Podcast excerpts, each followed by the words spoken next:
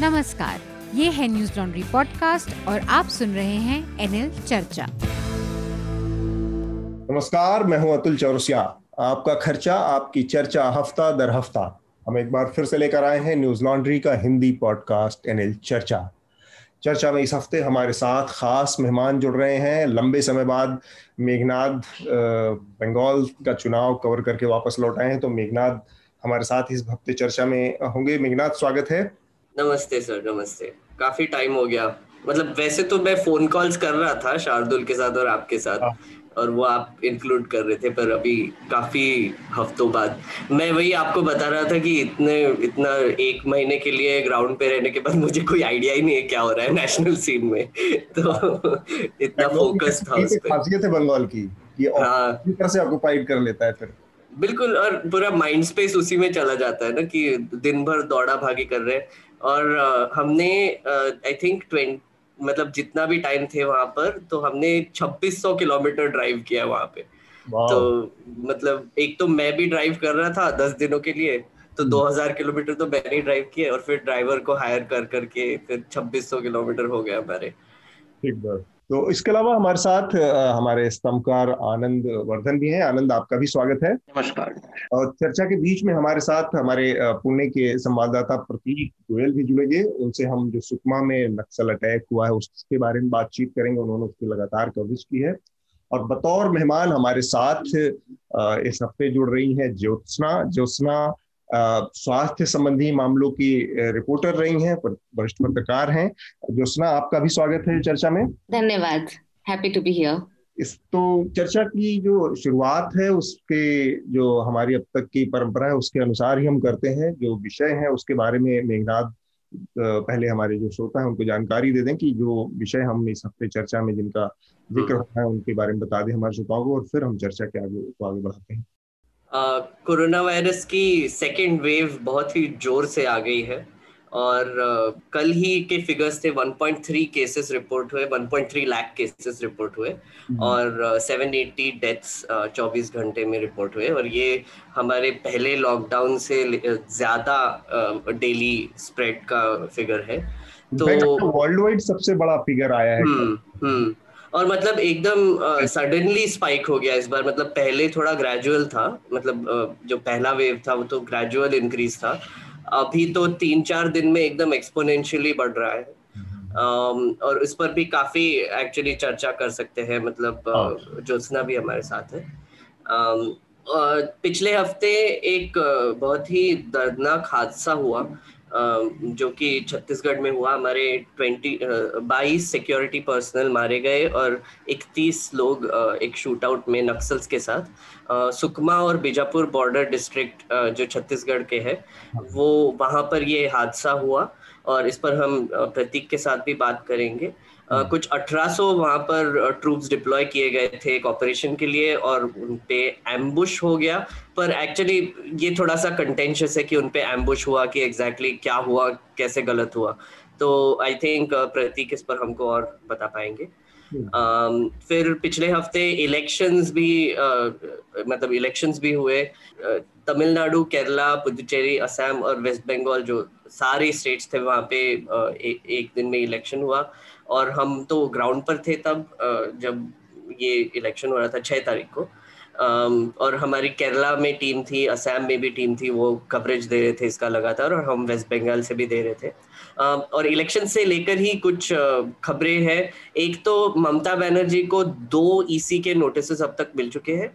एक तो communal speeches देने के ग्राउंड्स पर और दूसरा सीआरपीएफ को पर गलत इल्ज़ाम लगाने पर दो नोटिस उन पर सर्व हुए हैं। और एक शुभेंदु अधिकारी को भी एक नोटिस सर्व हुआ है कम्युनल स्पीचेस देने के लिए। उनतीस मार्च को उन्होंने कुछ कहा कम्युनल ओवरटोन्स बोला जा रहा है उसको। तो ये अपडेट्स है। और इसके अलावा तमिलनाडु में भी डीएमके के उदयनिधि स्टालिन को भी इलेक्शन कमीशन का नोटिस मिला। उन्होंने प्राइम मिनिस्टर नरेंद्र मोदी और पर मतलब सुषमा स्वराज और अरुण जेटली के डेथ का एक इल्ज़ाम लगाया। तो उस पर, उन पर एक नोटिस जारी की गई है।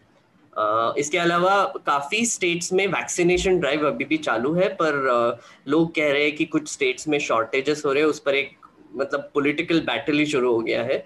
मतलब जो कमेंटेटर्स है वो इल्ज़ाम लगा रहे हैं कि ऑपोजिशन पार्टी के मोस्टली कि जो जो नॉन बीजेपी रूल्ड स्टेट्स है, वहाँ पर कम वैक्सीन सप्लाई हो रहा है। तो ये एक अभी फ़िलहाल न्यूज़ में भी है। और एक छोटा सा आखिरी न्यूज़ फेसबुक ने एक बहुत बड़ा एडमिशन किया कि 500 मिलियन से ज़्यादा यूज़र्स के डेटा जो था वो लीक हो गया। और एक इसी इसी से लेकर एक मैं मज़ेदार स्टोरी पढ़ रहा था उसमें से मार्क जकरबर्ग का भी नंबर लीक हो गया। और जब लोगों ने सिग्नल पे उसका नंबर सर्च किया तो मार्क जकरबर्ग भी सिग्नल पर है। ये पता चला। तो ये ओवरऑल खबरें हैं। तो कुछ ऐड करना नहीं है उनको। उनको भी भरोसा नहीं है। तो मेरे ख्याल से जो सबसे महत्वपूर्ण मुद्दा है और जो सेकेंड वेव का आपने ज़िक्र किया हम्म। कि कोरोना की सेकेंड वेव चल रही है वो एक बड़ी चिंता का विषय बन गया है और जिस तेज़ी से मामले बढ़ रहे हैं देश में आ, कल कल में एक लाख सत्ताईस अट्ठाईस हज़ार के करीब मामले आए और एक दिन में ये सबसे ज़्यादा हुई बढ़ोतरी है कोरोना के मामलों में वर्ल्ड वाइड सबसे ज़्यादा तो ये चिंता का विषय है और भारत में एक, एक इसको लेकर एक राजनीतिक एक कहा सुनी और खींचतान और आरोप प्रत्यारोप शुरू हो गए हैं। जिसका ज़िक्र आपने किया मेघनाथ की बहुत सारी राज्य सरकारें जो गैर भाजपा शासित राज्य सरकारें हैं उनका ये आरोप है कि उनको उस तरह से वैक्सीन की सप्लाई नहीं हो रही जिस तरह से हाँ। बाकी राज्यों को हो रही। इसके अलावा भी कुछ चिंता की बातें सामने आई हैं। उसमें एक जो बड़ी बात कही जा रही है, वो ये कि ये पूरे के पूरा जो कोरोना से रिलेटेड से संबंधित जो मुद्दा है और इसकी निगरानी का जो पूरा तंत्र है, उस पर केंद्र सरकार का बहुत ज़बरदस्त एक कंट्रोल है, ग्रिप में है वो उसके वैक्सीनेशन से लेके और तमाम चीज़ों से जुड़ी। परसों हमने देखा कि आम आदमी पार्टी ने यूनिवर्सल वैक्सीनेशन का के लिए एक आंदोलन किया, एक छोटा मोटा आंदोलन दिल्ली में किया। उनकी मांग है कि सभी एज ग्रुप के लोगों को, के लिए फ्री कर दिया जाए वैक्सीनेशन ना कि कुछ खास उम्र के लोगों के लिए जो अभी तक चल रहा है। अब सरकार का ये दावा है कि जो वैक्सीनेशन की प्रक्रिया है, चूँकि आपूर्ति वैक्सीन की बहुत लिमिटेड है, सीमित है तो उसमें हमारी हमारी कोशिश ये है कि जिन लोगों को इसकी ज़रूरत है उनको दिया जाए ना कि जो लोग वैक्सीन चाहते हैं। हम्म। ये अभी उनकी चॉइस में नहीं है जो इसको चाहते हैं। अभी ज़रूरत है जिनको की उनकी ज़रूरत है ये सरकार का कहना है। एक एक सर इसमें ऐड करना चाहूँगा एक्चुअली एक थोड़ा सा डिटेल ऐड करना चाहूँगा। मैं एक रिपोर्ट पढ़ हाँ। रहा था कि कितने वैक्सीन वेस्ट होते हैं। तो अभी तक कुछ तेईस लाख डोजेस वेस्ट हो चुके हैं क्योंकि होता क्या है कि एक कोविड और कोवैक्सिन के शीशे में चार डोजेस होते हैं तो ज़ीरो पॉइंट फाइव मिलीलीटर के। तो अगर आपने दो डोजेस दे दिए और वो चार घंटे के बाद कोई और लेने नहीं आया तो वो वेस्ट हो जाते हैं जो दो डोजेस होते हैं। तो लोगों ने ये भी बोला है कि एंड ऑफ़ द डे अगर कोई ऐसे वायल्स प्रेजेंट होंगे तो फिर आप आसपास के लोगों को इनोक्यूलेट कर सकते हैं। इवन इवन वो अगर क्राइटेरिया मीट नहीं करते होंगे, क्योंकि डोज वेस्ट होने से तो अच्छा ही है कि किसी को वैक्सीन मिल जाए। ठीक बात है। तो आनंद, इसमें जो ये चिंता जताई जा रही है कि सरकार का एक बहुत ज़बरदस्त कंट्रोल है इस, इसके ऊपर, और उसकी वजह से जो पूरी वैक्सीनेशन प्रक्रिया राज्य सरकारें इसमें थोड़ी छूट मांग रही हैं। उससे भी ज़्यादा ज़रूरी जो ये एज ग्रुप का क्राइटेरिया लगाया गया है कि सारे एज ग्रुप के लिए ये फ्री कर दिया जाए। तो ये आपको क्या लगता है कि एक वाजिब मांग है लोगों की? क्योंकि तर्क ये है कि जो सब कम एज ग्रुप है या जो यूथ का, वही सबसे ज़्यादा बाहर निकल रहा है, वही सबसे ज़्यादा लोगों से इंटरेक्ट कर रहा है तो वो ज़्यादा वलनरेबल है। और कई मामलों में ऐसा देखा भी गया कि वो जाता है और करियर बन के बाहर से आता है और फिर अपने घर के अंदर जो बुज़ुर्ग माँ बाप है, जिनका निकलना और आना जाना बाहर उतना नहीं है, लेकिन उनको भी संक्रमित कर सकता है। तो बजाय इसके कि कुछ लिमिटेड जो 45 साल से ऊपर के लोगों को अभी दिया जा रहा है, इसके बजाय सबके लिए ओपन कर दिया जाए। हम्म आपने जो कहा इसमें हर नीति का, कोरोना से संक्रमण जब से फैला है, उसके रिस्पांस सिस्टम फिर वैक्सीन आने तक, इसके हर नीति के कई पहलू हैं।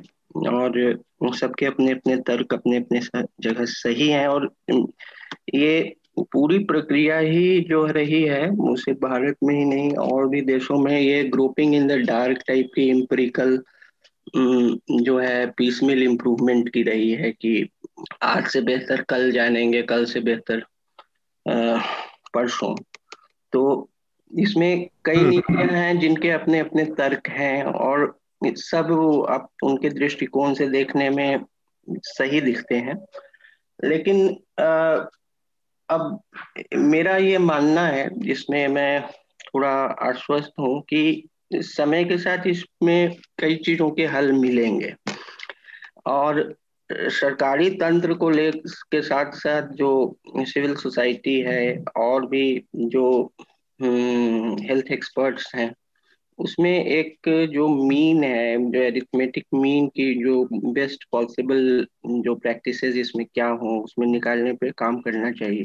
आ, केंद्र के नियंत्रण का जहाँ तक सवाल है उसके अपने तर्क थे अपने समय में लेकिन अब वह क्या वैलिड है या नहीं इसका पुनर्निरीक्षण होना चाहिए।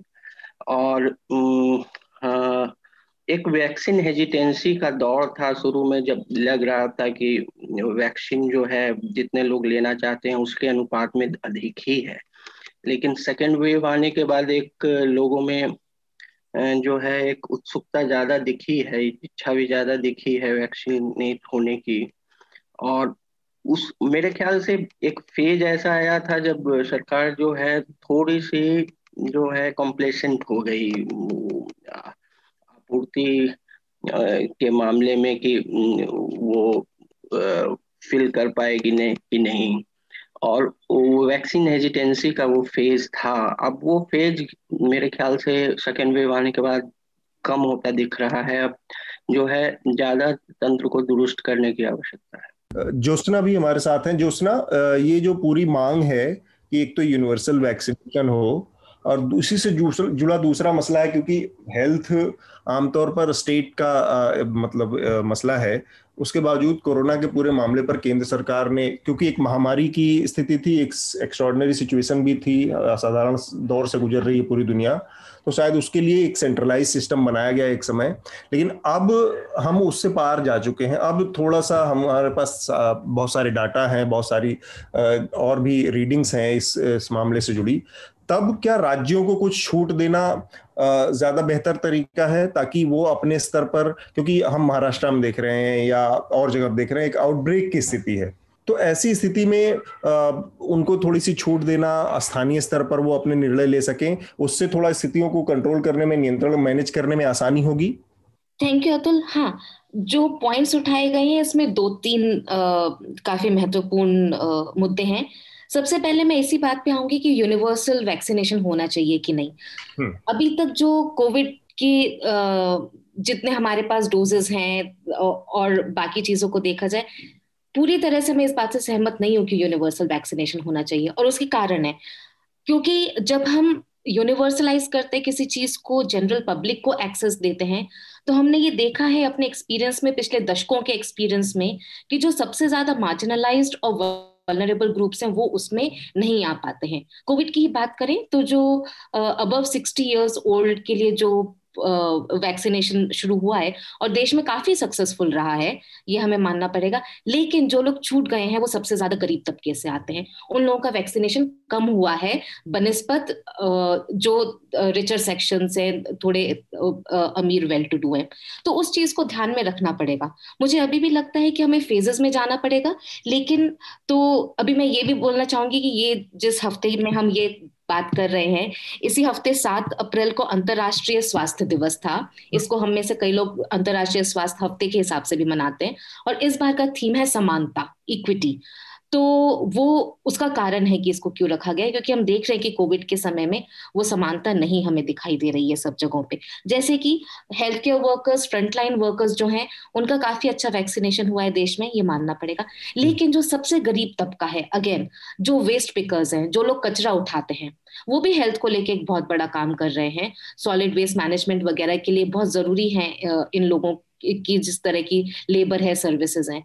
लेकिन वो उस उस दायरे में नहीं आ रहे कि हम लोग जाके उनके बीच में कैंपेन कर रहे हैं प्रोएक्टिवली उनको वैक्सीनेट कर रहे हैं जबकि वो भी उतने ही एसेंशियल सर्विसेज़ में आते हैं और ज़रूरी है हेल्थ को लेकर और देश को चलाने के लिए तो ये जो सबसे नीचे का तबका रह जाता है वैक्सीनेशन में या किसी भी टाइप में वो बहुत ही बड़ी Uh, मुश्किल की बात है तो नेक्स्ट स्टेज ये होनी चाहिए कि हम इन सब वलरेबल कैटेगरीज को देखें और उनको जोड़ने की कोशिश करें। दूसरा वैक्सीन हेजिटेंसी की बात है। हम्म। उसके कई कारण होते हैं। मैं मेडिकल रीजंस या लोगों का डर की एक नई चीज़ आई है वो कैसे हमें मदद करेगी कि नहीं वो एक बात है। पर दूसरा है अब आप सोचिए एक दिहाड़ी मजदूर है वो उसको जब वैक्सीन लगेगी तब क्या होगा? क्योंकि हमें दिख रहा है कि बहुत लोगों को उसके बाद दो तीन दिन तक वो काम नहीं कर पाते लेथार्जी होती है बुखार आ जाता है। कुछ लोगों को मेरे जान पहचान वालों में जिन्होंने लिया दो दो तीन तीन दिन तक बुखार रहा। दिहाड़ी मजदूर वो अफोर्ड नहीं कर सकते हैं। क्या हमारी पॉलिसीज़ ये बोल रही हैं कि उसको तीन दिन का वेज दिया जाएगा? नहीं बोल रही हैं। आपने फ्री तो कर दिया वैक्सीन लेकिन उसके अलावा वो क्या अफोर्ड कर सकते हैं? उसके बावजूद भी उसकी उस चीज़ को लेके सोच कहा है। तो मुझे लगता है हमें फ़ेज़ वाइज फ़ेज़ जाना पड़ेगा पर ये जो समानता नहीं है जो इनिक्विटी है इन चीज़ों से लड़ने के लिए हम्म। और इन चीज़ों को भी एड्रेस करते हुए ही हम आगे बढ़ सकते हैं अपने वैक्सीन ड्राइव में। वरना वही होगा जो क्लासिकल हर बार होता आया है कि जो थोड़े से अमीर हैं या जो सरकार के दायरे में आ गए उन लोगों का वैक्सीनेशन हो जाएगा जो सबसे गरीब जनता है उसको इन्फेक्शन होता रहेगा वो मरते रहेंगे और हमको पता भी नहीं चलेगा।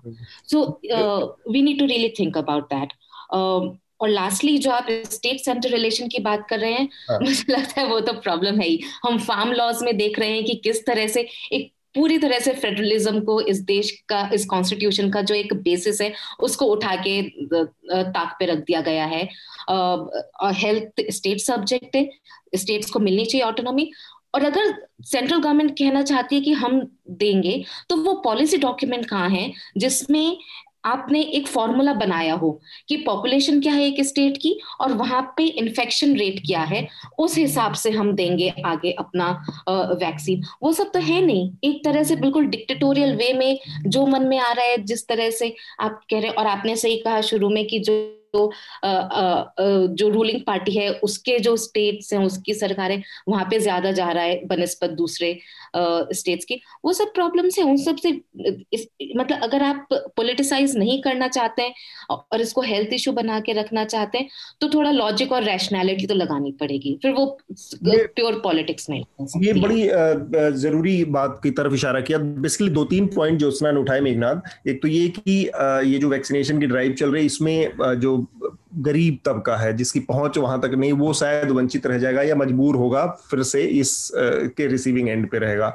जो सक्षम लोग होंगे, जिनकी पहुँच होगी, वो लोग पा जा रहे हैं। तो एक तो ये दिक्कत। दूसरा ये कि फेडरल फेडरलिज्म का जो पूरा मामला है कि किस तरह से इसमें राजनीति की बात आ रही है। हालाँकि इसकी बात के दावे राजनीतिक दल कर रहे हैं, इसको हम नहीं कह सकते। उनका ये दावा है ज़्यादातर विपक्षी पार्टियों की जहाँ सरकारें हैं, उनका ये दावा है कि उनको कम वैक्सीन भेजी जा रही है। बनस्बत जो भाजपा शासित राज्य है। तो ये एक मुद्दा है परसों इस मुद्दे को लेकर जब ये विवाद शुरू हुआ कि वैक्सीन की शॉर्टेज है जो नॉन बीजेपी रूल्ड स्टेट है तो काफ़ी कठोर तरीके से जो हमारे स्वास्थ्य मंत्री हैं हर्षवर्धन उन्होंने टिप्पणियाँ की और गैर हम्म। भाजपा शासित राज्यों को बहुत उन्होंने खरी खोटी सुनाई उसमें सबसे जो महत्वपूर्ण उनका जो फोकस था वो ये था कि कोविड अप्रोप्रिएट बिहेवियर नहीं होने की वजह से ये सारी चीज़ें बढ़ रही हैं और हाँ। हम सारे राज्यों को में कोई इस तरह का कोई भेदभाव नहीं कर रहे हैं वैक्सीन भेजने में अब वो कोविड अप्रोप्रिएट बिहेवियर की बात कर रहे थे एक तरफ़ और दूसरे तरफ़ उन्हीं के ट्विटर लाइन पे उन्होंने थोड़ी देर पहले एक दिन पहले अपने बंगाल में भारतीय जनता पार्टी की बहुत बड़ी भीषण रैली का के फ़ोटो शेयर किए थे हाँ। तो ये जो दोनों चीज़ों का कॉन्ट्रोडिक्शन है देश के स्वास्थ्य मंत्री के उसमें बयान में और उनके अपने व्यवहार में हम्म। कामकाज में जब तक इसके बीच में कोई संतुलन नहीं होगा कोई बराबरी नहीं होगी या कोई लॉजिकल वो नहीं दिखेगा तब तक ये सारी बातों को कहने का क्या मतलब है? और दूसरा इसमें राजनीति केवल एक पक्ष ला रहा है या कि हर पक्ष इसमें राजनीति कर रहा है? ये यहाँ पे एक्चुअली uh, दो पॉइंट्स है मेरे लिमिटेड पॉइंट्स एक तो सेंटर स्टेट रिलेशन की जो आप बात कर रहे थे कि वैक्सीन शॉर्टेज हो रहा है तो मुझे लगता है कि ये मेनली हो क्यों रहा है? क्योंकि ट्रांसपेरेंसी नहीं है डेटा में। हम्म। अगर आपके पास ये कोविन ऐप ऑलरेडी है जो आप इनोकुलेशन के लिए यूज़ कर रहे हैं वैक्सीन ड्राइव्स के लिए यूज़ कर रहे हैं तो इस डेटा को पब्लिक कर दीजिए। मतलब एक आध वेबसाइट पे डाल दीजिए क्योंकि यूनाइटेड किंगडम्स और यूएसए ने ऑलरेडी ये कर चुके हैं। मतलब एग्जैक्टली exactly लोगों को पता होता है कि कितनी अवेलेबिलिटी है कहाँ पर है कौन से सेंटर में है और फिर आप कब जा सकते हो तो वो पूरा ऑटोमेटेड सिस्टम है। और आ, हमारा कोविन ऐप जो यूज़ कर रहे हैं सेंटर जो आ, ये लोग रजिस्टर करते हैं और फिर उस पर आपको पता चलता है कि स्टेटस क्या है एक्सेट्रा तो इसका डेटा अगर आप वो पब्लिकली डाल दे एक आध वेबसाइट पर या फिर एक आध ऐप से या फिर वो कोविन ऐप ओपन सोर्स कर दे तो इससे काफ़ी हद तक ये जो पॉलिटिकल रेटोरिक है जो नॉन नॉन बीजेपी स्टेट को सप्लाई नहीं हो रहा है एक्सेट्रा वो क्लियर हो जाएगा। क्योंकि मुझे लग रहा है कि कुछ कुछ स्टेट्स जिन्होंने ऑलरेडी एफिशिएंट सिस्टम्स बना लिए हैं वैक्सीन देने के लोगों को, वो बहुत जल्दी जल्दी दे पा रहे हैं कुछ कुछ स्टेट्स नहीं दे पा रहे तो जहाँ पर जल्दी जल्दी दे पा रहे हैं, वहाँ पर जल्दी एग्जॉस्ट हो रहा है स्टॉक कुछ कुछ स्टेट्स में तो डिमांड भी ज़्यादा है, जैसे महाराष्ट्र में अब तो लॉकडाउन लग गया है सब जगह पे तो फिर वहाँ पर ऑब्वियसली लोगों को वैक्सीन जल्दी चाहिए। तो और दिल्ली जैसे जगहों में देखोगे तो नाइट लॉकडाउन लगा है। तो मतलब जब दिमाग में आता है कि अरे लॉकडाउन है मतलब कुछ तो भी फिर से वायरस स्प्रेड हो रहा है तो फिर अब वैक्सीन लेना चाहिए। hmm. कुछ कुछ स्टेट्स में कुछ नहीं है। जैसे वेस्ट बंगाल में अगर आप देखेंगे बड़ी बड़ी रैलियाँ हो रही है आप जैसे बोल रहे हैं। मैं भी गया था आ, मैं तारकेश्वर गया था वहाँ पर मोदी जी की रैली थी। वहाँ पर आ, मैंने फिर बाद में वो कैंडिडेट को भी पूछा स्वपन दास गुप्ता को कि क्या ये अच्छा आइडिया? क्योंकि उसी दिन सबसे ज़्यादा सबसे बड़ा स्पाइक रजिस्टर हुआ था इंडिया में। नाराज़ हो गए। हाँ तो वो बहुत नाराज़ हो गए और वो बोले कि हाँ आपके एलिटिस्ट कंसर्न आप, आप बाहर जाके प्रीच कीजिए विलेजेस में कुछ नहीं होता एक्सेट्रा अच्छा, फिर मैंने बाद स्वपन दास गुप्ता बाय द स्वपन दास गुप्ता? फिर बाद में मैंने जब वो क्वेश्चन फिर से पूछा तो उन्होंने बोला कि नहीं नहीं, हमको थोड़ी कोशिश करनी चाहिए एक्सेट्रा क्योंकि वहाँ पर मैंने देखा कि रैली के बाहर आप देखेंगे तो ये आपको मास्क वास्क दिखे होंगे, मोदी के मास्क और कैप्स और ये वो सब कुछ, वो डिस्ट्रीब्यूट किए जा रहे हैं। मतलब तीन लोग बिना मास्क के वो बस डिस्ट्रीब्यूट कर रहे हैं। अब सोचिए कि मतलब कितना बड़ा सुपर स्प्रेडर इवेंट हो जाएगा ये। हम्म। ऐसे मतलब अगर आप मर्चेंडाइज डिस्ट्रीब्यूट तो मैंने उनको पूछा कि आप मर्चेंडाइज की जगह सैनिटाइजर और मास्क भी दे सकते थे तो बोले कि हाँ हाँ अगले मीटिंग में शायद हम बोलेंगे इसके बारे में। मतलब इतना कैजुअल एटीट्यूड था वहाँ के कैंडिडेट का। तो मुझे थोड़ा सा शॉकिंग ही लगा मैंने उसको मैंने उनको हालाँकि वो शॉकिंग नहीं था हम बिहार से लगातार देखते आ रहे वो एक है ना कि जब तक दवाई नहीं तब तक ढिलाई नहीं और जहाँ जहाँ चुनाव है वहाँ पर अप्लाई नहीं। वो तो सही है सर मतलब आई लोगों में कैजुअल एटीट्यूड है वो दिख रहा है। पर अगर हाँ। आप लीडर होके अगर उनका वो इंडल्ज करेंगे वो एटीट्यूड तो वो गलत हो गया मुझे लगता है। जैसे मोदी जी जहाँ पर गए वहाँ पर तो उन्होंने सोशल डिस्टेंसिंग बारे में कुछ नहीं कहा क्योंकि वहाँ पर इतने पास पास लोग बैठे थे और कुछ एस्टिमेशन से उन्होंने ही बताया कि अस्सी हज़ार लोग थे वहाँ पे हम्म। अगर आप अस्सी हज़ार लोग और नॉट जस्ट वो कॉन्स्टिट्युएंसी से वो बंगाल के हर साइड से आए थे मतलब सिलीगुड़ी से शिंगूर से बीरभूम से दूर दूर से आए थे और फिर वो वापस भी जाएँगे तो मतलब अगर वहाँ पर कोई स्प्रेड हो गया तो आप सोचिए कितना बड़ा ये सुपर स्प्रेडर इवेंट बन सकता है क्योंकि लोग वापस घर जाएँगे वहाँ पर और स्प्रेड करेंगे। तो ये भी सोचने सोचने वाली बात है थोड़ी सी और ये जो रेटोरिक आपने जो बोला वो हेल्थ मिनिस्टर का वो मुझे मुझे तो पर्सनली गुस्सा ही आया क्योंकि इतना हमने एक तो फार्मर्स प्रोटेस्ट का भी मेंशन करना चाहिए यहाँ पर। वहाँ पर भी बहुत कैजुअल है लोग।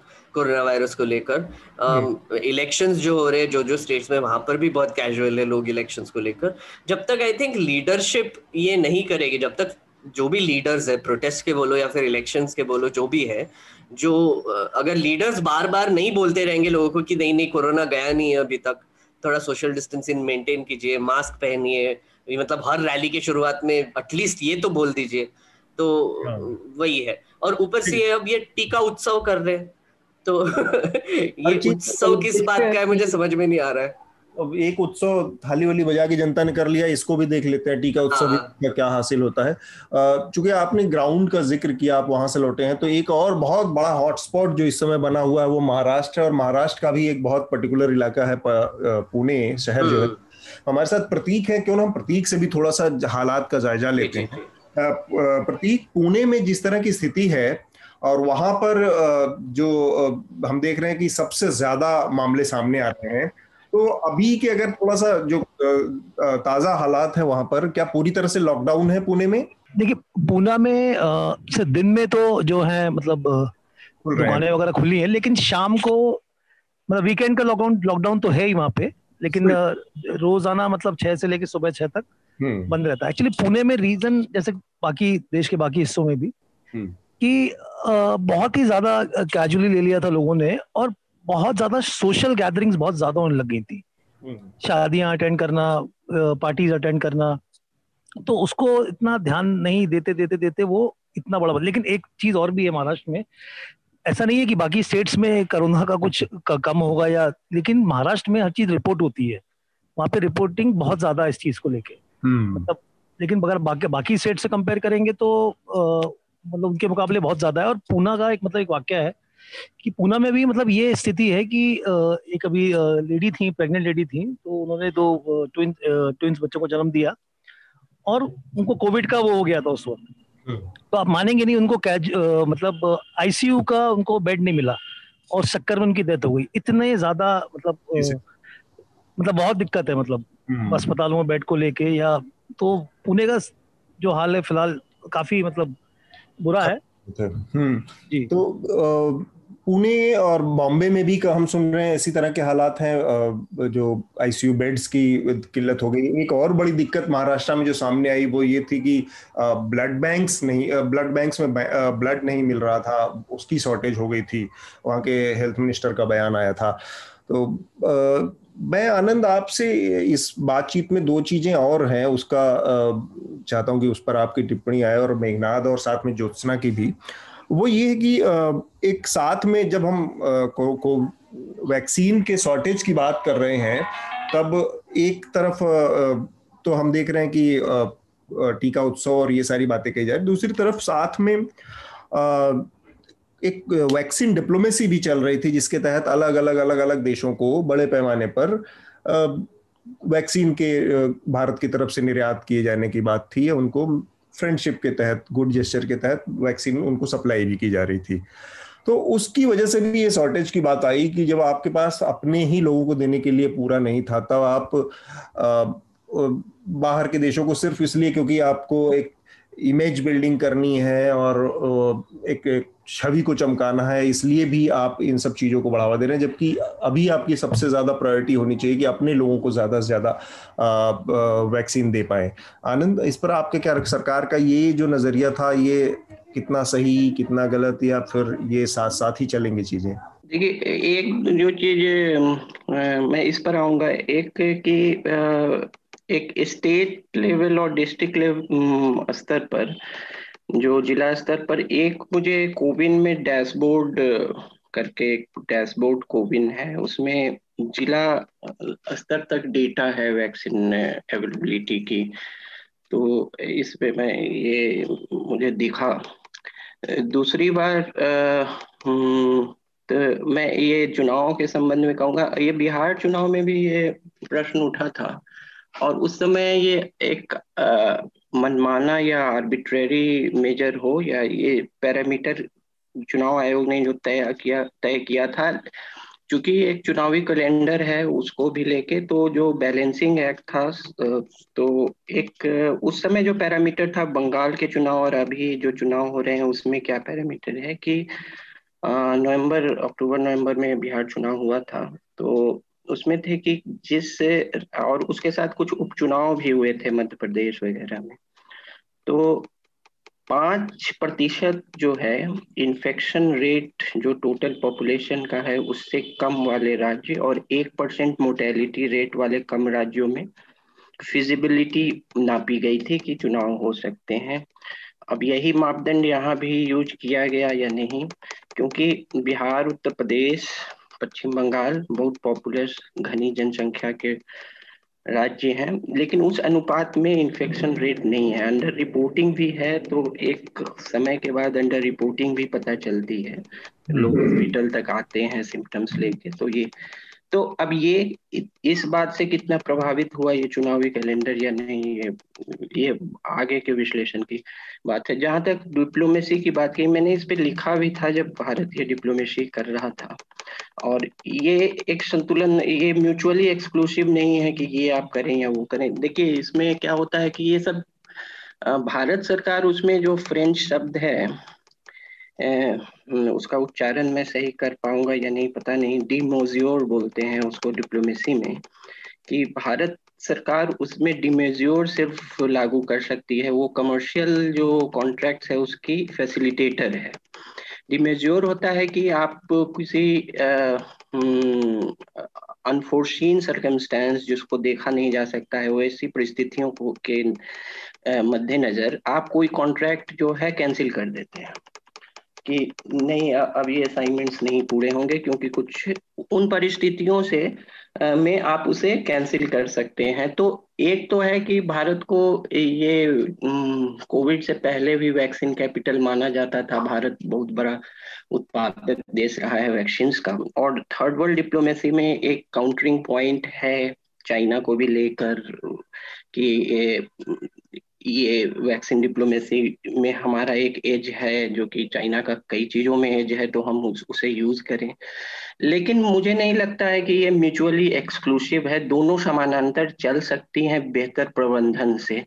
और ये अगर चूक है भी तो घरेलू स्तर पे जो है जो प्लानिंग है योजना है उसमें मुझे चूक लग रही है। अगर हम्म। है तो अगर मैं इस पर मैं अगर हाँ जी। हाँ जो आनंद बोल रहे हो, उसी बात को आगे लेके जाऊँ कि हाँ वो दोनों अलग अलग चीज़ें नहीं है। देखिए, एक तो मेरा मानना है कि हम लोगों ने, हम एक्सप्लोर ही नहीं किया कि और प्रोडक्शन यूनिट्स वैक्सीन को प्रोड्यूस कर सकती हैं कि नहीं कर सकती हैं। और कर सकती हैं कि न्यूज़ क्लिक में अभी रिसेंटली एक आर्टिकल भी आया था कि किस तरह से पब्लिक सेक्टर यूनिट्स भी हैं जो वैक्सीन बना सकती हैं। तो वो प्रोडक्शन कैपेसिटी भारत में रैंप अप हो सकती है। अगर आ, मतलब अगर ये कंपनीज़ अपनी मोनोपोली जिसको हम लोग बोलते हैं कि एकाधिकार छोड़ने को तैयार हो जाएँ जो वो खुद तैयार नहीं होंगी उसमें सरकारों को बोलना पड़ेगा कि आपका एकाधिकार नहीं है वैक्सीन बनाने में और बेचने में तो ये समस्या पूरी दुनिया में कई लेवल तक सॉल्व हो सकती है। फिर चाहे वो एस्ट्राजेनेका हो चाहे फाइजर हो चाहे मॉडर्ना हो उन सब के लेवल पे। अभी एक बहुत ही इंपॉर्टेंट इंटरनेशनल डेवलपमेंट हुआ है। क्यूबा जो एक बहुत ही छोटा सा देश है और अमेरिका के काफ़ी अमेरिका के पास है तो परेशान भी रहता है अमेरिका से। उस देश ने कई वैक्सीन कैंडिडेट्स बनाए हैं और अगर आप वो लिटरेचर पढ़ेंगे तो इतनी जल्दी अगर वो वैक्सीन कैंडिडेट्स बना पाए हैं और वो करीब 100 मिलियन 100 मिलियन डोजेस इस साल बनाने के लिए उनकी तैयार हैं। उसका कारण है कि उन्होंने जितना भी नॉलेज है वो शेयर किया है। वो हो सकता है दूसरे देशों को भी वो टेक्नोलॉजी देने को तैयार हो जाए बहुत कम पैसा लेके। तो ये सब चीज़ें हम लोगों को देखनी पड़ेंगी प्रोडक्शन बढ़ाया जा सकता है। हम्म। और सबको वैक्सीन मिल सकती है लेकिन एकाधिकार जो कंपनियों का है उसको उसके खिलाफ एक मुहिम चलानी पड़ेगी जनता को भी और सरकारों को भी। ये बहुत महत्वपूर्ण सवाल है।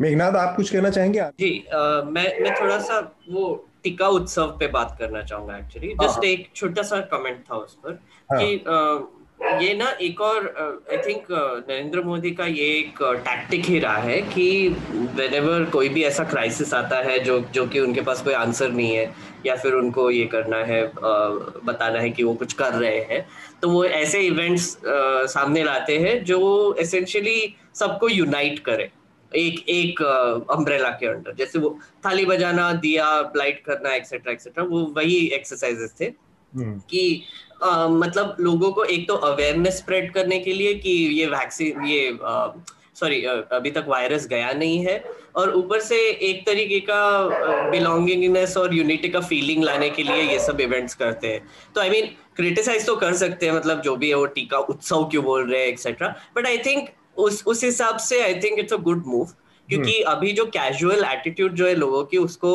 वापस उनका उनका ध्यान लाने के लिए कि ये वायरस अभी तक गया नहीं है आपको अभी भी प्रिकॉशंस लेने हैं तो ये सब जो एक्सरसाइजेज है आई थिंक बीजेपी गवर्नमेंट की तरफ़ से मैं तो खुद पर्सनली इसको अप्रिशिएट करता हूँ। ठीक बात आनंद आपकी टिप्पणी आखिरी वो जो जिसका इशारा ज्योत्सना कर रही थी कि ये जो पूरी मोनोपोली है कुछ कंपनियों की बनाए रखने की है। इसको अगर तोड़ा जाए और बहुत सारे कंपनियों को इस प्रोडक्शन का अधिकार दिया जाए तो एक, एक क्योंकि अब ये महामारी की स्थिति भी है तो उसमें किसी एक कंपनी दो कंपनी के बजाय इसका अगर दायरा बढ़ाया जाए तो आसानी से निपटना और इसका प्रोडक्शन बढ़ाकर इस समस्या पर काबू किया जा सकता है। हाँ क्षमा चाहता हूँ मैं बीच में कट गई थी लाइन हाँ ये सही है इन, इनका ये तर्क या सुझाव दोनों का मिश्रण लग रहा है दो, दोनों सही है और इसमें उपलब्धता भी बढ़ेगी और शायद जो कॉम्पिटिटिव ज़्यादा होने से जो प्राइसिंग भी उसका जो है ज़्यादा वाजिब होगा। और जो प्राइस कंट्रोल भी है मार्केट फोर्सेस से ज़्यादा कॉम्पिटिटर्स होने से थोड़ा सा क्योंकि जो तृतीय देश तृतीय दुनिया के जो देश हैं उनको भी जो है विकल्प ज़्यादा मिलेंगे तो हम्म। उस लिहाज से भी यह सही है हम्म। हम अतुल सर एक वो वैक्सीन डिप्लोमेसी पे जो बात कर रहे थे तो मैं एक बस छोटा सा एक मैं स्टेटमेंट पढ़ रहा था वो रिपीट करना चाहूँगा। इंडिया ने एक्चुअली 27 मार्च को यूनाइटेड नेशंस को बताया था कि हमने ग्लोबली ज़्यादा वैक्सीन सप्लाई किए हैं हमारे लोगों को वैक्सीन करने से ज़्यादा। तो हम्म। फिर ये ये बहुत ही इंटरेस्टिंग चीज़ है क्योंकि इंडिया का अभी तक मुझे लगता है जो भी पूरी दुनिया में देखे जाए तो वैक्सीन कैपेसिटी जो है, जो प्रोड्यूस प्रोडक्शन की कैपेसिटी है, वो सबसे ज़्यादा है। भारत बायोटेक और सीरम इंस्टीट्यूट जैसे ऑर्गेनाइजेशन की वजह से। तो एक हिसाब से इंडिया को इसमें फोरफ्रंट पे रहना भी चाहिए, क्योंकि आखिर मतलब ये ग्लोबल पैंडेमिक है तो मतलब हम अपने बारे में तो ऑब्वियसली सोचेंगे ही, पर ऊपर से इंडिया कैसे कंट्रीब्यूट कर सकता है और कैसे चीप वैक्सीन प्रोवाइड कर सकता है क्योंकि हम्म। ये जो दूसरे जो है मतलब वैक्सीन जो है फाइजर के एक्सेट्रा वो एक्सपेंसिव भी है। और हम्म। इतने मतलब वो जैसे माइनस सेवेंटी डिग्रीज में रखने पड़ते हैं एक्सेट्रा तो उनको एडमिनिस्टर करना भी इतना इजी नहीं है। पर ऑन दी अदर हैंड जो थर्ड वर्ल्ड कंट्रीज़ जैसे हमारे भी है थर्ड वर्ल्ड कंट्रीज़ एक्सेट्रा जो पुअरर नेशन है उनको हमारे ही यहाँ से वैक्सीन जाएँगे। और एंड आई थिंक ये हमको याद रखना चाहिए। ठीक बात।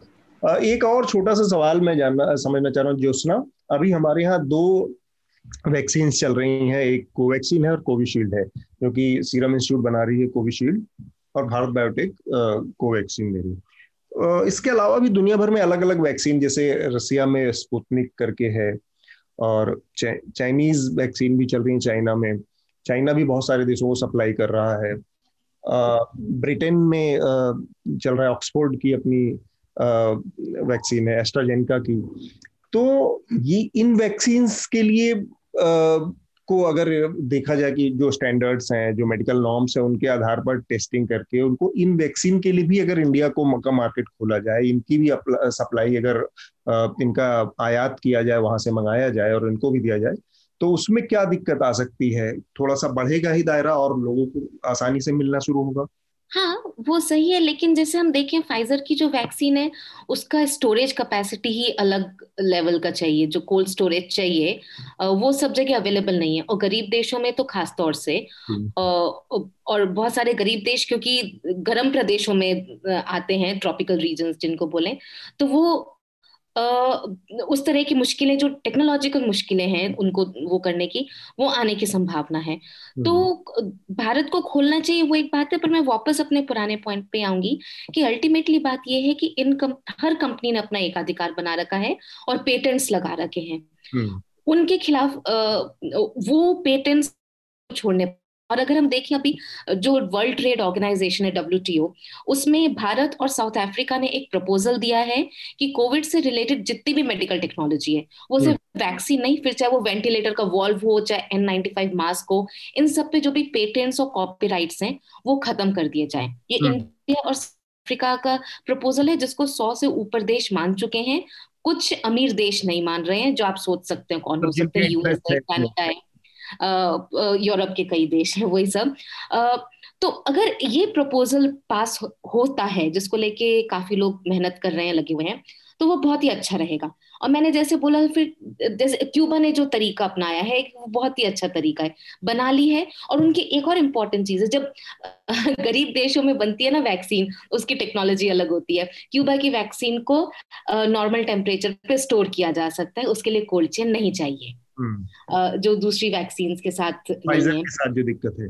बिल्कुल फाइजर के साथ दिक्कत है। बाकी सब में भी आपको कम से कम minus two to minus eight degree का तो चाहिए ही कोल्ड चेन जो जहाँ पे इलेक्ट्रिसिटी नहीं है अफ्रीका के देश हैं और हमारे देश में भी पहुँचे इलेक्ट्रिसिटी नहीं है बिजली नहीं जहाँ नहीं पहुँचे वहाँ पे स्टोर करना ही मुश्किल है। जी। तो क्यूबा की वैक्सीन वो तो ये जो पूरा है कि जब रिसर्च एंड डेवलपमेंट किस देश में हो रहा है किन लोगों के लिए हो रहा है वो भी एक बहुत इंपॉर्टेंट चीज़ आ, आ जाती है। तो दो ही इन शॉर्ट आपका जो सवाल था एक तो पेटेंट्स के खिलाफ लड़ाई है तो हम्म। अपने आप सबको वैक्सीन मिलने का ज़्यादा चांस बढ़ेगा क्योंकि और बहुत लोग बना सकते हैं। दूसरा और वैक्स ऐसा पैसा दिया जाए कि जो वैक्सीन है उनका रिसर्च गरीब देशों में हो क्योंकि वो अपने हिसाब से वैक्सीन बनाएँगे उनको सस्ता बेचेंगे भी क्योंकि वो अपने लिए बना रहे हैं। जैसे फाइजर की वैक्सीन का ये इतनी महँगी है तो गरीब देश उनको खरीदेंगे कहाँ से? तो इस समय बहुत महत्वपूर्ण ये कैंपेन हो सकता है कि इस तरह की जो जितनी भी टेक्नोलॉजी जितने भी मेडिकल वो है उपाय हैं उनको क्या कहते हैं उसको कॉपीराइट कॉपीराइट तो नहीं कहेंगे पेटेंट पेटेंट्स हाँ, हाँ। पेटेंट्स के उससे बाहर रखा जाए ताकि ये क्योंकि अगर आप मतलब ओवरऑल पूरी दुनिया के लिए ये एक महामारी की स्थिति है तो उससे लोगों को कम से कम गरीब देशों को काफ़ी हेल्प हो जाएगी उससे। और जैसे मैं एन नाइनटी फाइव मास्क की बात करूँ सॉरी वैक्सीन नहीं लेकिन किस तरह की प्रॉब्लम्स होती हैं उस पे सौ से ऊपर पेटेंट है एक उस मास्क पे। और हम्म। वही कारण बन गया शुरू में जब एन नाइनटी फाइव मास्क नहीं मिल रहे थे इतने सारे हेल्थ केयर वर्कर्स पूरे दुनिया में मारे गए हैं हम्म। जाने गवाई हुई गई हैं। क्योंकि सौ से ऊपर पेटेंट को लेके आप कैसे लड़ेंगे? तो वो बहुत बड़ी प्रॉब्लम है उसको लेके मतलब अगर वो सॉल्व हो जाए तो शायद हमने जितनी बातें की है ना, उनमें से कम से कम अस्सी प्रतिशत प्रॉब्लम तो वैसे ही खत्म हो जाए। ठीक बात। थोड़ा सा समय को ध्यान में रखते हुए हम जो हमारी वैक्सीन और कोरोना की चर्चा थी उसको यहाँ पर रोक के और अपने अगले विषय की तरफ़ बढ़ेंगे। अगला एक महत्वपूर्ण विषय है, हम लोगों ने खबर देखी है कि किस तरह से तीन दिन पहले छत्तीसगढ़ के सुकमा बीजापुर इलाके में एक बार फिर से एक नक्सली हमला हुआ और इसमें सीआरपीएफ के 22 जवानों की मौत हो गई है। एक जवान को नक्सलियों ने अगवा कर लिया था। आज सुबह खबर आई है कि उनको रिहा कर दिया गया है। हमारे साथ प्रतीक हैं।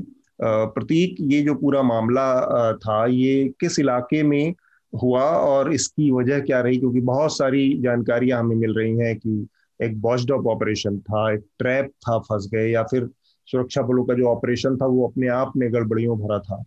तो लगातार हम देख रहे हैं पिछले 20 सालों में नक्सली हमलों की जो संख्या है वो लगातार एक नियमित अंतराल पर इस तरह के अटैक हो रहे हैं। फिर भी ये जो चूक है वो किस क्यों इस तरह की चूक लगातार हो रही है उस इलाके में?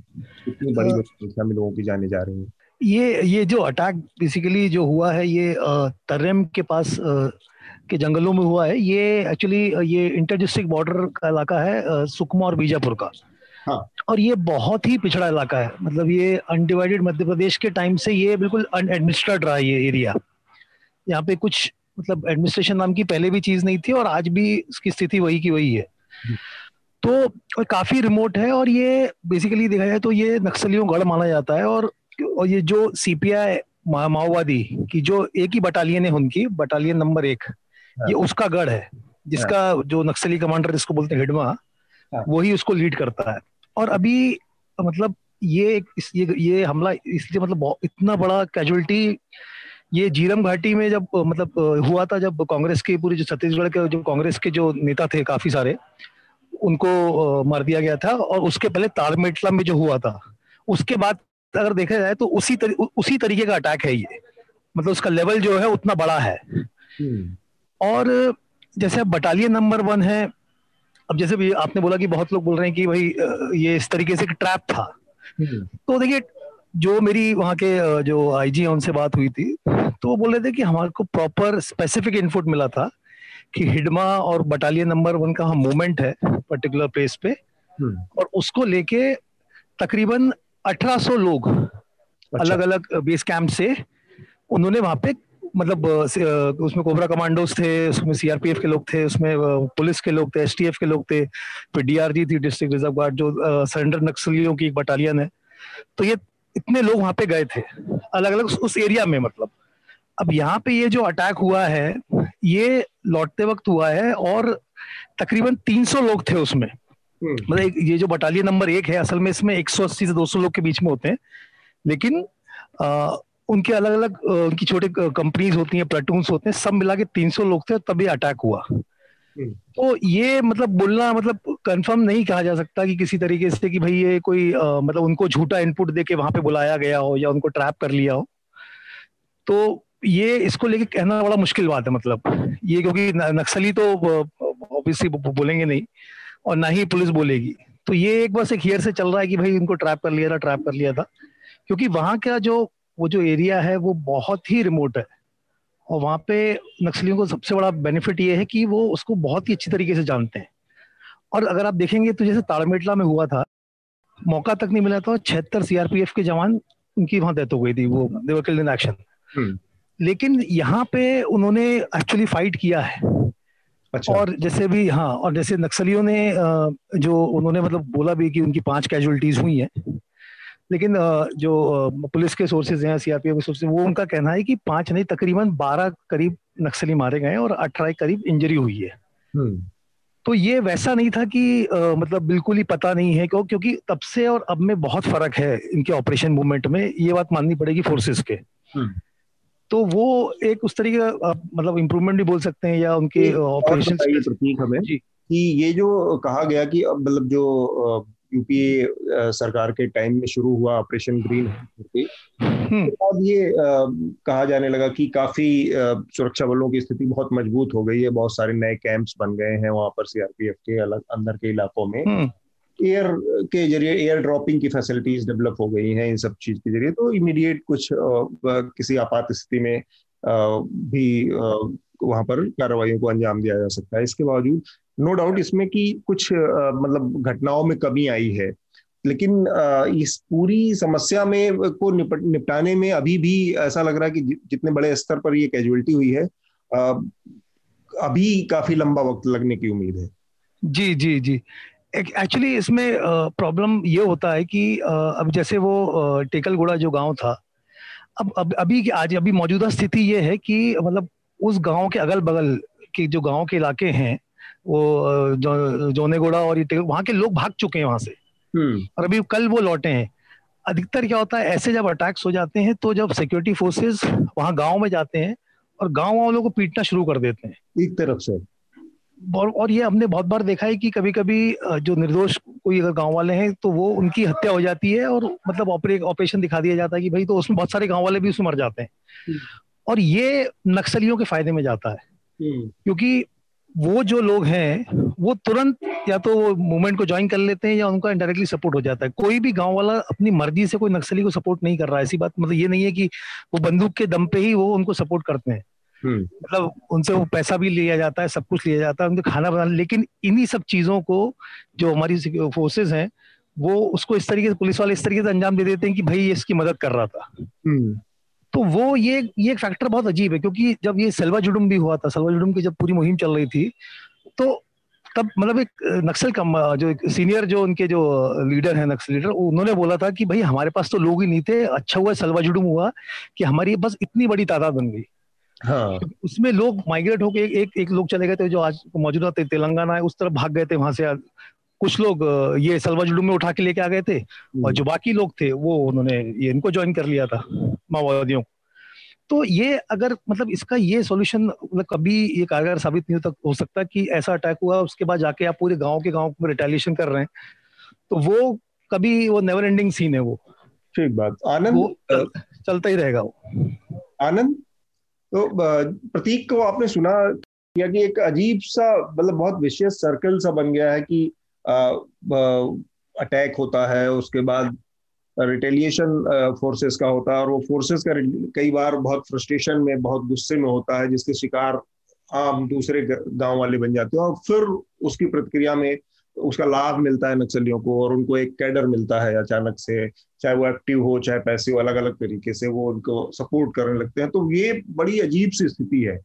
आ, हम देख रहे हैं उसकी वजह से ये सारी की सारी स्थिति जस की तस बनी हुई है। हाँ एक मतलब ये चक्र तो है ही ये और नक्सल जो आंदोलन है वो कई जैसे पूरे रेड कॉरिडोर में कई जगह उसमें काफ़ी वेरिएशंस भी है कई जगह ये अब आंदोलन भी नहीं रहा। मैंने 2012-13 के करीब एक पेपर लिखा था झारखंड के माओइस्ट पे और उधर मैं गया भी था तो कई जगह वो जगह वो सिर्फ़ एक फिफ्डम्स हो गया है हम्म। जैसे कि कुछ बाहुबली वगैरह बिहार बिहार यूपी में एक फिफडम बना लेते हैं उनमें उन्हीं का रेट चलता है। तो कई बार कई बार वो किसी विचारधारा से भी कटा हुआ कुछ समूहों का फिफ्डम टाइप का है। खासकर मैंने झारखंड में देखा। छत्तीसगढ़ का मुझे मैं ग्राउंड पे तो कभी गया नहीं हूँ तो वहाँ वहाँ का पता नहीं कैसा स्वरूप है मूवमेंट का। लेकिन ये सही बोल रहे हैं कि वो कई बार क्या है कि एक बंदूक की नोक पे ही बहुत सारे अनुयायी हैं उनके और लेकिन उसका उसके भी कई कारण हैं जो एक कारण इन्होंने बताया कि रिटेलिएशन में कई बार जो उसमें शामिल नहीं है उनको निशाना बना लिया जाता है हम्म। और और और भी है जो एक्सटॉर्शन है एक्सटॉर्सन से कोई स्केप रूट स्टेट भी इंश्योर नहीं कर रहा है। हम्म। और जो भी और तीसरा है टर्फ को नक्सली काफ़ी अच्छा जानते हैं कि जंगल के अंदरूनी इलाकों को और वगैरह को।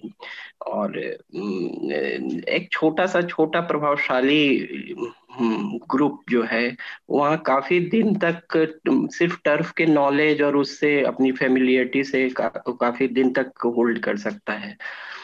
ऐसा भी है। और ये चक्र जो है ऐसा लगता है कि वीकेंड हो रहा है मूवमेंट फिर अचानक कुछ हो जाता है रिवाइव कर जाता है रेड कॉरिडोर में ये ये पूरी पूरा चक्र। तो ये सब अभी तक तो नेवर एंडिंग प्रोसेस ही लग रहा है।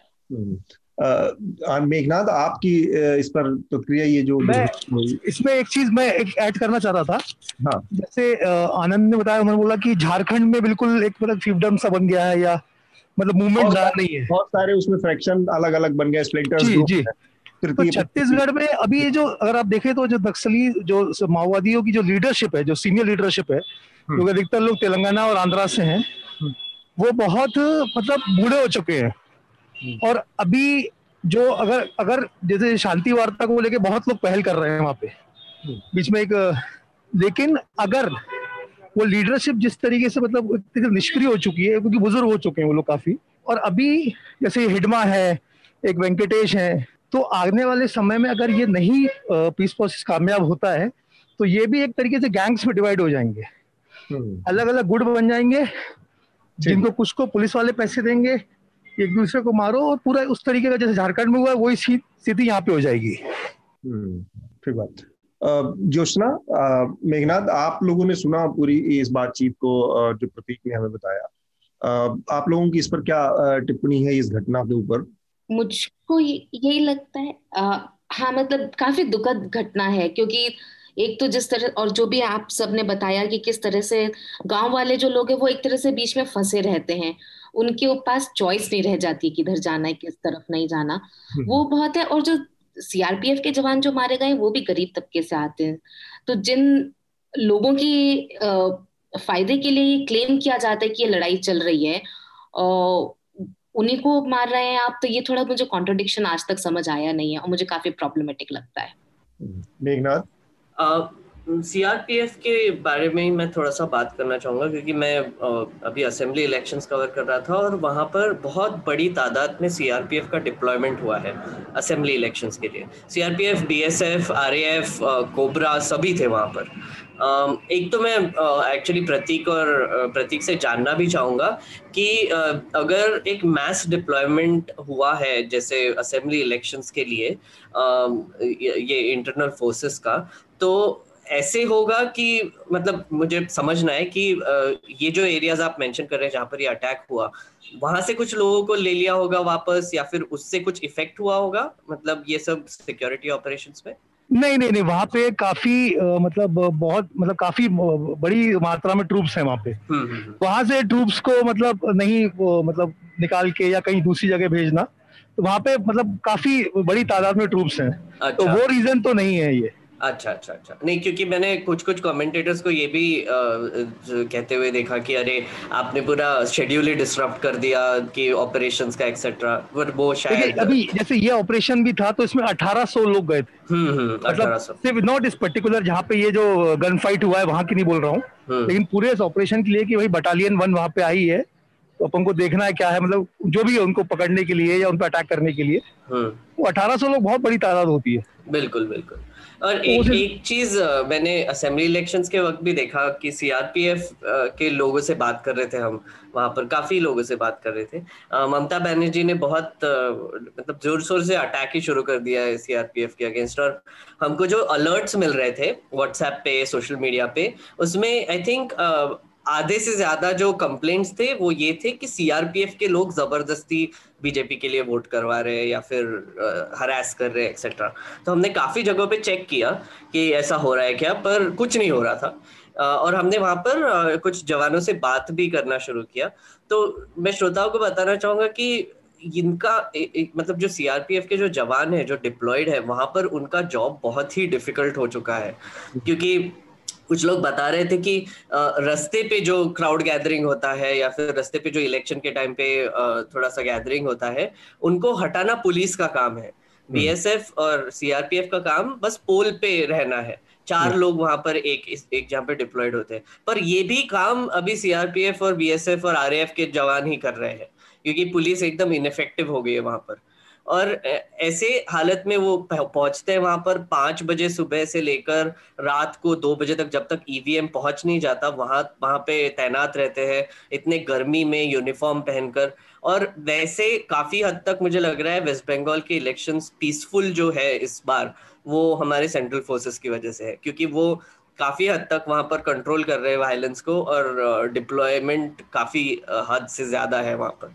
इसमें बस एक चीज़ मैं जोड़ना चाह रहा हूँ मेघनाथ कि जो सेंट्रल फोर्सेस हैं वो उनका इस तरह मतलब राजनीतिक वजहों से चाहे तृणमूल कुछ कुछ कह रही हो और बाकी पार्टियाँ कुछ कहें कि सेंट्रल फोर्सेस बीजेपी के पक्ष में ये कर रहा है लेकिन सेंट्रल फोर्सेस इस तरह से अभी मतलब संभव नहीं है करवा पाए या इस पर भरोसा हम्म। नहीं किया जा सकता वो इसलिए कि जिस तरह का राजनीतिकरण या पॉलिटिसाइजेशन पुलिस डिपार्टमेंट का हुआ है स्टेट की उस तरह का पॉलिटिसाइजेशन आप पैरामिलिट्री फोर्सेस का अभी हमने तो नहीं देखा किसी तरह और ये भरोसे की वाली बात नहीं है। आप पैरामिलिट्री फोर्सेस को ये कहें कि वो किसी पार्टी के बिहाफ पर सेंटर की क्योंकि पुलिस को का पोलिटिसाइजेशन जिस तरह से हुआ है उसमें सीधे सीधे पुलिस का अधिकारी वो अफेक्टेड होता है रूलिंग पार्टी से स्टेट की। हम्म, हम्म। उस तरह का नियंत्रण कोई अभी भी पैरामिलिट्री फोर्सेस में नहीं है कि वो किसी पार्टी के कैडर के तौर पर। और अगर ऐसा कुछ हो रहा है तो ये बहुत बड़ी बात है। तो मतलब राजनीतिक वजहों से शायद भले इस तरह की की बात कही जा रही है वो तृणमूल की तरफ़ से या किसी की और भी पार्टी की तरफ़ से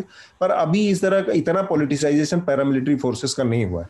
तो और ये अच्छा भी नहीं है एक्चुअली मतलब हाँ। इतना पोलिटिसाइज करना क्योंकि आप सोचिए कि ये ऐसी एरियाज़ हैं अभी इलेक्शंस की बात कर रहा हूँ जहाँ पर क्लियरली वहाँ पर कम्युनल प्रोपोगैंड बहुत ज़ोर शोर से शुरू है और डिविजन हो चुके हैं ऑलरेडी हिंदू मुस्लिम के बीच में या फिर पार्टीज़ के बीच में भी एक हद तक तो हम्म। ऐसे सिचुएशन में अगर वायलेंस कंट्रोल करना है तो सीआरपीएफ ही होता है वहाँ पर तो वो काफ़ी हद तक वहाँ पर कोशिश कर रहे हैं, पर अगर ये पॉलिटिकल रेटोरिक रहा कि अरे सीआरपीएफ वाले एक पार्टी के लिए काम कर रहे हैं एक्सेट्रा तो उससे और गुस्सा आ जाता है लोगों को।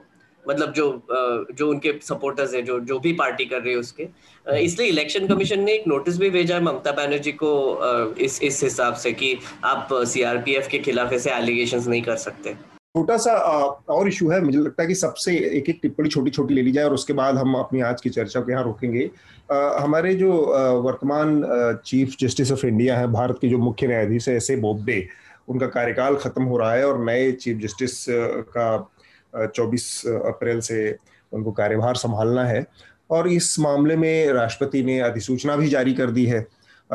तो उसके बावजूद एक एक कहा जा रहा है कि बड़ी असाधारण स्थिति पैदा हो गई है कि उन्होंने जब राष्ट्रपति की अधिसूचना नए मुख्य न्यायाधीश की जारी हो जाती है, उसके बाद जो सर्विंग सीजीआई होता है वो कोलिजियम की बैठक नहीं बुला सकता। कोलिजियम बेसिकली वो संस्था है जो टॉप बॉडी है, जो जजों की नियुक्ति हाई कोर्ट और सुप्रीम कोर्ट के जजों की नियुक्ति का फैसला करती है और जिसका चीफ सीजीआई होता है। तो chief justice S A Bobde कायदे से जब अधिसूचना नए सीजीआई जारी हो जाती है, तब इस तरह की बैठक नहीं बुलानी चाहिए। एक ट्रेडिशन है ऐसा और ये एथिकली भी ठीक बात नहीं है। इसके बावजूद इस तरह की एक बैठक बुलाई गई और उस बुला, कल जो मेरे ख्याल से थर्सडे को ये बैठक बुलाई गई। हालाँकि कई सिटिंग जजेस ने इस पर, इसका विरोध भी किया कि उन्हें ऐसा नहीं करना चाहिए, पर फिर भी उन्होंने कहा, इस कोलिजियम की बैठक में पाँच नए जजों की नियुक्ति के ऊपर फैसला करवाना था। तो ये जो विरोध करने वाले जजों का ये कहना था कि अब ये नए सीजीआई के ऊपर छोड़ देना चाहिए जो आने वाले हैं। आनंद इस तरह की जो परंपरा है, इस तरह उसको, उसका वायलेशन देखते हुए आपको अपनी क्या प्रतिक्रिया है आपकी? इसके दो आयाम है। पहला कि अगर ये कोई नियम है तो मुझे नहीं पता और अगर नियम के विरुद्ध है तो गलत है। ये तो ब्लैक एंड व्हाइट का चीज़ है अगर नियम के विरुद्ध है। लेकिन इसमें एक ग्रे एरिया भी हो सकता है कि ये एक प्रेसिडेंट है एक परंपरा है। हाँ। तो एक प्रेसिडेंट है परंपरा है तो उसका एथिकल इवेल्युएशन हो सकता है। जो लेमडक जो भी ऑफ़िस होल्डर्स हैं वो कोर्ट में हो ब्यूरोक्रेसी में हो या पॉलिटिकल एग्जीक्यूटिव हो वो लेम डक जो है कुछ अल्पावधि के लिए जिसके पास पावर्स हैं वो आ, उन पावर्स का यूज़ करें या ना करें ये बहुत ग्रे एरिया है और आ, लेकिन स्वस्थ परंपरा यही होगी कि वो ना करें। कि वो ऐसा ऐसा ना करें और अगर परंपरा ये रहा है तो एक ये स्वस्थ परंपरा है उसी को चलना चाहिए ठीक बात। चलिए वो तो परंपरा टूट गई क्योंकि कल सीजीआई ने अलग से बैठक की है। मेघनाथ और जसना आप लोगों की आखिरी टिप्पणी इस पर और फिर हम आ, ये सीजीआई का जो मामला है ये बहुत ही इंटरेस्टिंग है क्योंकि आ, अगर मैं मैं इस, मैं इसके बारे में पहले भी बात कर चुका हूँ मुझे हम्म। लगता है जो कॉलेजियम सिस्टम ऑफ़ जज अपॉइंटमेंट है वो बहुत ही एक तो अनफेयर है और नॉन ट्रांसपेरेंट है और मुझे प्लेन लगता है कि ये एंटी डेमोक्रेटिक है। क्योंकि uh, 2015 में सॉरी 2014 में जब मोदी जी पहले आए थे मतलब मोदी गवर्नमेंट पहली बार आई थी तो उन्होंने सबसे पहला जो बिल लाया था वो था NJAC national judicial appointments commission तो इस बिल के हिसाब से एक कमिटी फॉर्म होगी जो कि लेजिस्लेटर्स की कमिटी होगी और वो जज अपॉइंटमेंट डिसाइड करेंगे। पर इसको कॉन्स्टिट्यूशन चेंज किया था और फिर जब वो सुप्रीम कोर्ट ने देखा तो उसको अनकॉन्स्टिट्यूशनल डिक्लेयर कर दिया। तो ये तो एक बड़ी बात है कि मतलब आपने कॉन्स्टिट्यूशन ही चेंज किया तो वो अनकॉन्स्टिट्यूशनल कैसे हो गया? तो वो एक बहुत जो मारामारी तब से चालू है जुडिशियल अपॉइंटमेंट्स की वो अभी वापस आ चुकी है। क्योंकि लास्ट टाइम जब ऐसा क्राइसिस कोट अनकोट हुआ था वो 2015 में हुआ था। ये बिल हो, पास होने के बाद। जब इमरजेंसी कॉलेजियम मीटिंग्स बुलाए गए थे जज अपॉइंटमेंट्स को लेकर। तो ये ना एक एक तरीके से एक टर्फ वॉर ही शुरू है सुप्रीम कोर्ट और पार्लियामेंट के बीच में कैबिनेट और पार्लियामेंट के बीच बीच तो टर्फ वॉर जैसा कुछ नहीं है ना इस मामले में तो उन्होंने मीटिंग बुलाई उसके लिए। तो इसमें तो सरकार का कोई रोल ही नहीं है। पर मतलब वही ना कि जैसे जुडिशियल अगर आप प्रेसिडेंट भी देखा जाए जैसे आनंद ने बोला तो वो उसका अपॉइंटमेंट कोलिजियम करता है। और collegium is suppose to be independent उनका कोई लेजिस्लेटिव से लेना देना नहीं है। वो एक अलग इशू ट्रांसपेरेंसी यहाँ पे यहाँ पे उन्होंने जो मीटिंग बुलाई है हाँ। वो जो रमनन जो है जो अभी सीजे होने वाले हैं हाँ. वो भी कुछ न्यूज़ आई थी कि हाँ. उन्होंने कॉलेजियम का मीटिंग अटेंड किया पर उन्होंने कोर्ट बंद करवा दिया तो वो भी शायद कुछ गुस्से में है या फिर कुछ वहाँ पर भी चालू है टसल तो हम्म। ये भी एक आपको सोचने की ज़रूरत है क्योंकि इसके पहले जो सीजे थे रंजन गोगोई हम्म। वो आपको वो जुडिशियल क्राइसिस का तो याद होगा जो चार जज आकर प्रेस कॉन्फ्रेंस कर रहे थे एक्सेट्रा उसमें रंजन गोगोई भी थे उसके बाद वो सीजीआई बन गए उसके बाद राज्यसभा मेंबर बन गए अब जस्टिस बोबडे पर भी कुछ आरोप लग रहे हैं कि उन, उनका भी बर्ताव कुछ मतलब पार्टिजान था या फिर ये था वो था। तो आप आप सोचिए कि जो नेक्स्ट सीजेआई आएगा उस पर भी ये आरोप लग सकते हैं नहीं लग सकते हैं हमको कुछ पता नहीं है। क्योंकि जुडिशरी इतना पोलिटिसाइज हो गया है ना अभी तो ये हमको ये थोड़ी देखने वाली चीज़ होगी कि आगे जाके क्या होता है इस मामले में।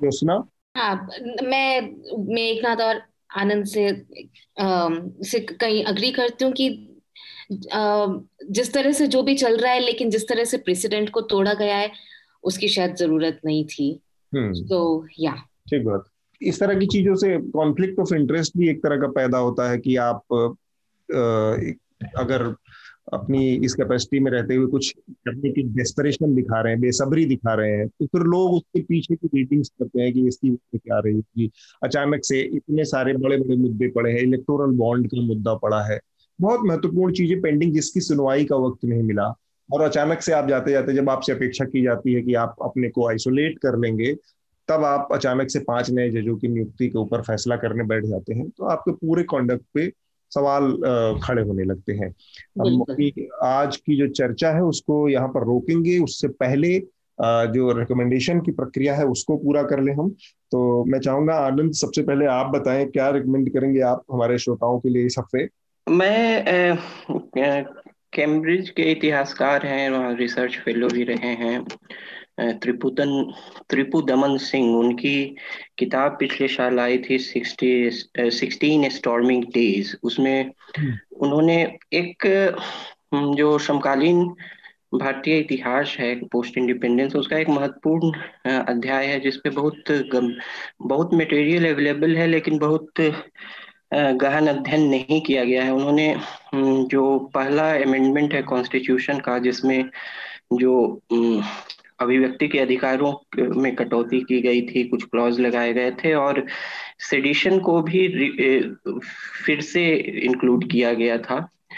तो इस पर उन्होंने जो उस समय का जो राजनीतिक माहौल है और कैसे एक राजनीतिक विचारधारा से समन्वय स्थापित करने के लिए एक कॉन्स्टिट्यूशन का पहला बड़ा अमेंडमेंट किया गया और विचारधारा को कॉन्स्टिट्यूशन के बराबर। लाया गया मतलब उसमें दोनों में एक सामंजस्य स्थापित करने के लिए तो ये पहला अवसर था जब विचारधारा की दखल अंदाजी कॉन्स्टिट्यूशन अमेंडमेंट में हुई हम्म। और इस पर उन्होंने लिखा है उन्नीस सौ इक्यावन में यह हुआ था पहले आम चुनाव के पहले। तो त्रिपुदमन सिंह पेंगुइन पर यह किताब है सिक्सटीन स्टॉर्मी डेज़ मेघनाथ आप क्या रिकमेंड करेंगे? मैं कुछ आर्टिकल्स uh, रिकमेंड करना चाहूँगा। एक तो इंडियन uh, एक्सप्रेस में एक बहुत ही अच्छा आर्टिकल है। मुझे एक्चुअली ये भी सुनना था कि प्रतीक इससे अग्री करता है कि नहीं। uh, क्योंकि वो एक उन्होंने एक लॉन्ग uh, एक इन्वेस्टिगेटिव आर्टिकल भी डाला था how a massive security operation was plan and how it went wrong ये गार्गी वर्मा और दीपंकर घोष का आई थिंक पहला रिपोर्ट था ये इंसिडेंट पर। उन्होंने काफ़ी जवानों से भी बात की है जो इंजर्ड है एक्सेट्रा और उनसे उनका भी पर्सपेक्टिव लिया कि क्या हुआ एग्जैक्टली exactly. तो वो एक आर्टिकल में रेकमेंड करना चाहूँगा और उसके ही आई थिंक रिलेटेड है, प्रतीक ने इंटरव्यू किया है बस्तर के पुलिस चीफ का तो वो भी एक मैं रेकमेंड करना चाहूँगा आई थिंक आठ अप्रैल को पब्लिश हुआ है वो न्यूज़ लॉन्ड्री पर तो उसमें भी काफ़ी डिटेल दिए हैं कि क्या हुआ एग्जैक्टली exactly. तो ये ज़रूर पढ़िए। और एक शो रेकमेंड करना चाहूँगा। मैं वापस आने के बाद सबसे पहले मैंने सरपंट देखना शुरू किया। चार्ल्स शोभराज पे जो ये सीरीज़ बनी है नेटफ्लिक्स पर। और अभी तक चार एपिसोड्स हो गए और बहुत ही बहुत ही रोमांचक सीरीज़ है। और मैं ज़रूर रेकमेंड करूँगा। ठीक बात। ज्योत्सना आप क्या रिकमेंड करेंगी? पिछले साल एक किताब आई थी प्रोफेसर विजय प्रसाद की अमेरिका में है ये प्रोफेसर वॉशिंगटन बुलेट्स है किताब का नाम और जो जॉर्ज फ्लॉइड को पिछले साल एक ब्लैक पर्सन जिसको पुलिस ने मार दिया था हम्म। उसको लेके लेकिन वो पूरा दिखाता है ये किताब की किस तरह से आप अगर एक समाज के तबके के प्रति भेदभाव रखते हैं तो उनकी हर चीज़ को लेके एक्सेस पे किस तरह से असर पड़ता है? उनका एजुकेशन का एक्सेस कैसे हो जाता है? कम हो जाता है? हेल्थ को लेके वो नहीं पहुँच पाते आराम से। तो वो एक काफ़ी अच्छा सामाजिक विश्लेषण है भेदभाव का। सो वॉशिंगटन बुलेट्स है किताब का नाम। लेफ़्ट वर्ड की है। प्रतीक आप क्या रिकमेंड करेंगे? सर ये स्पाइक्राफ्ट करके एक वेब सीरीज़ है नेटफ्लिक्स पे। वो काफ़ी मतलब अलग अलग एजेंसीज के को लेके किस तरीके से आ, मतलब कोल्ड वॉर के वक्त सीआईए और के जी काम करते थे और वर्ल्ड की अलग अलग एजेंसीज को लेके तो काफ़ी इंटरेस्टिंग है। हम्म। मेरा रिकमेंडेशन वो ठीक बात।